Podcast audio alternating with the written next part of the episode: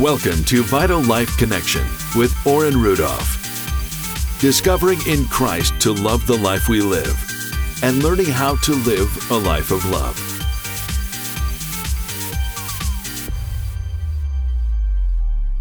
Welcome back to Vital Life Connection, and I'm Oren, and we are talking to Chad. This has been a fascinating interview with Chad, and Chad, we have gone through quite a journey from the horror diagnostics to more of a clarification from your doctor, telling your family, telling your friends, you and your wife having to handle all of this.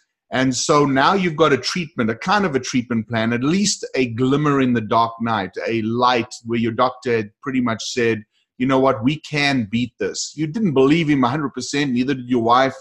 But I'm sure that that was something that you latched onto as early and as quickly as possible, because you had already said that you were going to be fighting this thing and giving it your all because you weren't going to let this thing beat you. So they lay out your diagnosis, but they also lay out your treatment.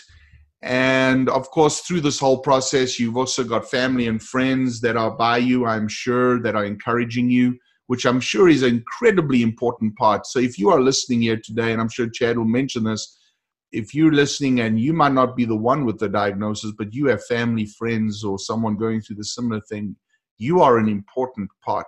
Tell me, how important are all these other people around you as you were going through this treatment and going through this process, Chad? Whenever somebody has any kind of tragedy in their life, a lot of people will reach out to them or, post on their Facebook page that, they've got thoughts and prayers for somebody, or they're praying for their family. And we kind of take on a little bit of cynicism with that, I think. But that's not, whenever you're going through it, that's not how you see it. If somebody's praying for you, if somebody's just reaching out and making that emotional connection, that's what keeps you going. Mm-hmm. Because there are days whenever you want to give up. You can't be strong 100% of the time. Wow. There are days whenever you realize you're not doing it for yourself, that you can't do it for yourself. And then your phone rings or you get a text from a friend and they're just saying, hey, just checking in on you, just seeing how things are going, making sure you're okay. Do you need anything? Mm. And it's things like that that really, really push you. I've actually got a story that goes with this. Sure.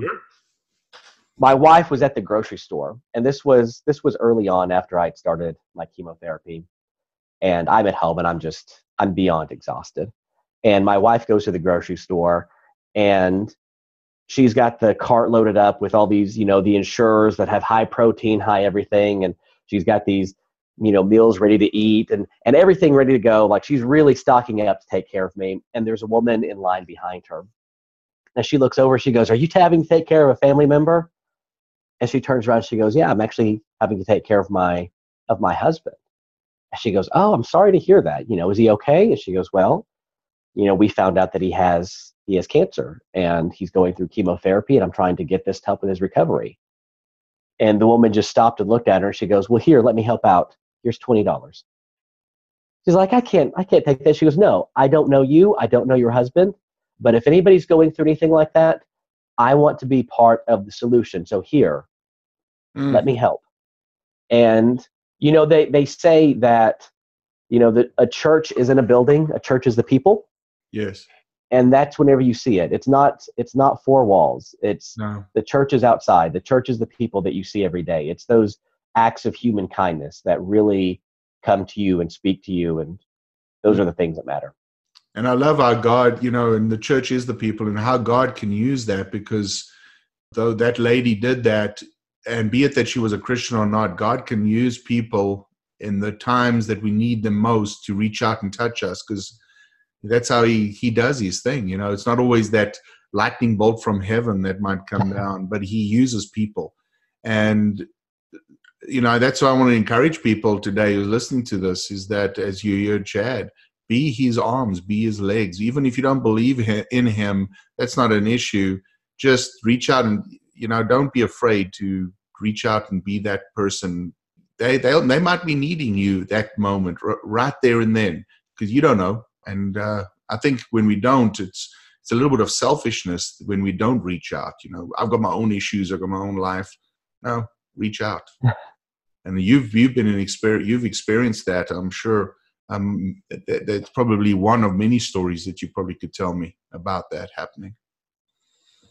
No, absolutely. I mean, the amount of people that reached out to me, the amount of people that chipped in to help.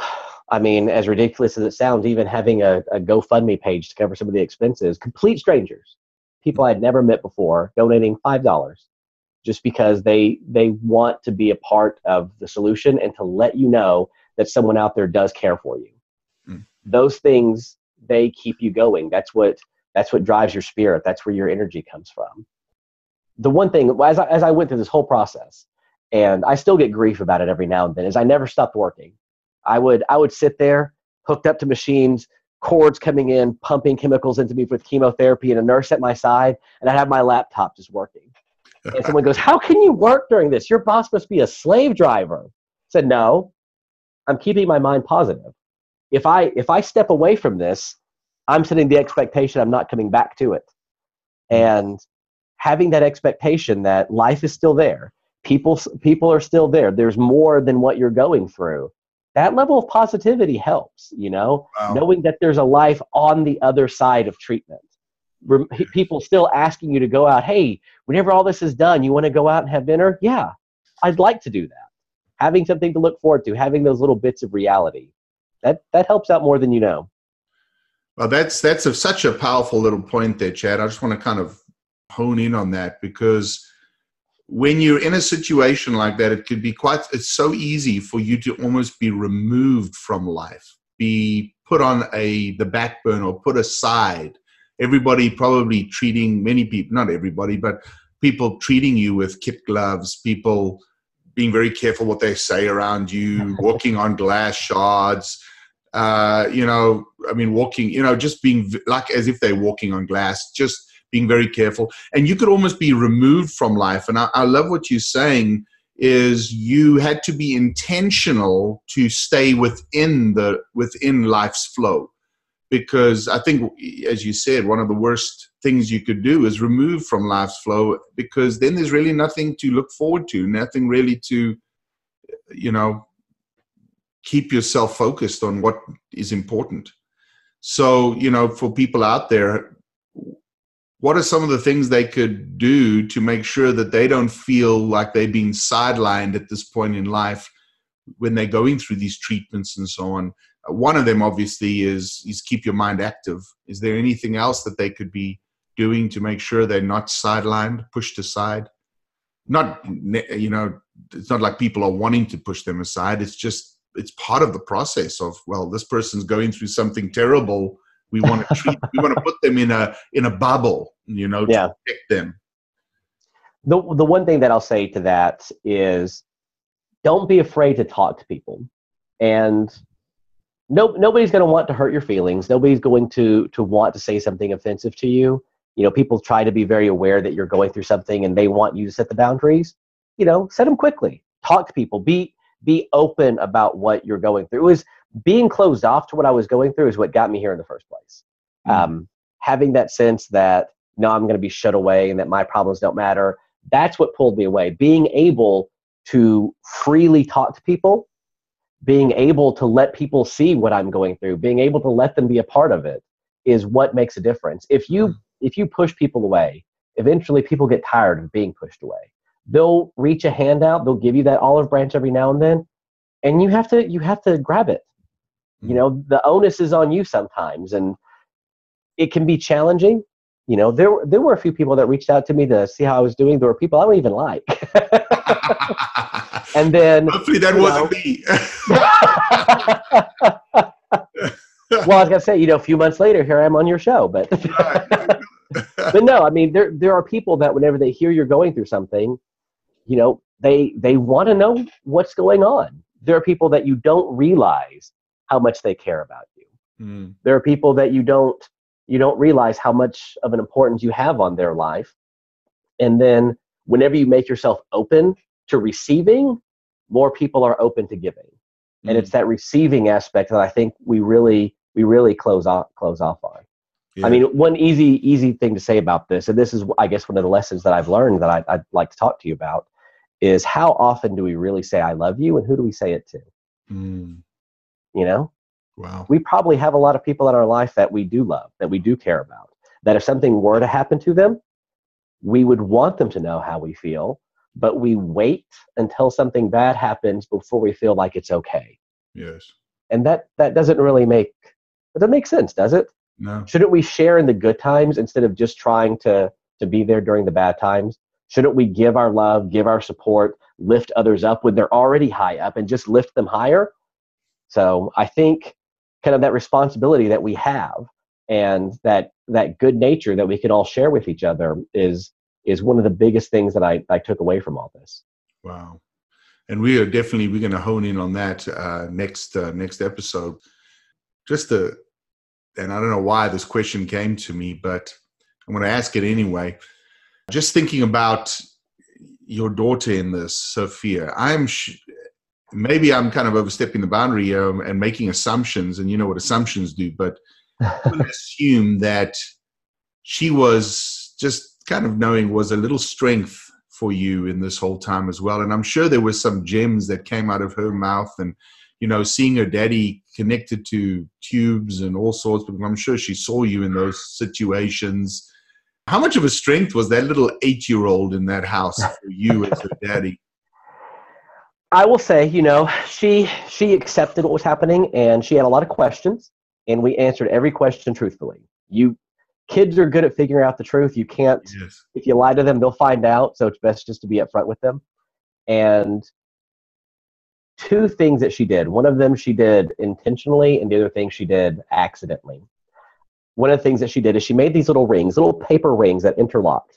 And each ring on the inside of it, she wrote a positive message, and she made a whole chain of them.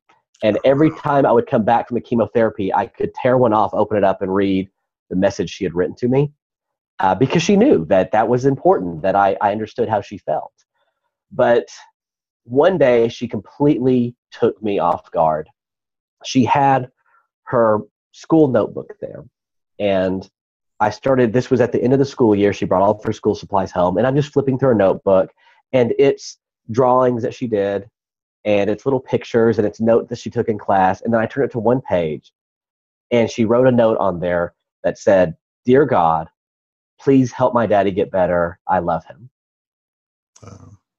And I looked and I go, "Sophie, did you write this for a reason?" And she looked at it. She goes, "Yeah, that's what I was feeling that day." She goes, "Our teacher wants us to write our feelings in the morning, and that's all I could think about." Mm. And I realized, you know, we know we're important to our kids. We know that our kids love us. We know that we're the cornerstone of their life, but we don't realize that we are everything to them, and that the level of importance they give us. Yeah, no, they will forgive us for anything. And knowing how she felt and that she was thinking about it throughout the day, that made me go, okay, no matter what, I'm here for this kid. Wow. I don't care what happens. And yes, there were some setbacks. Mm-hmm. You know, I'm here today talking to you, but this wasn't an easy journey to get here. Thank you for listening to Vital Life Connection with Oren Rudolph.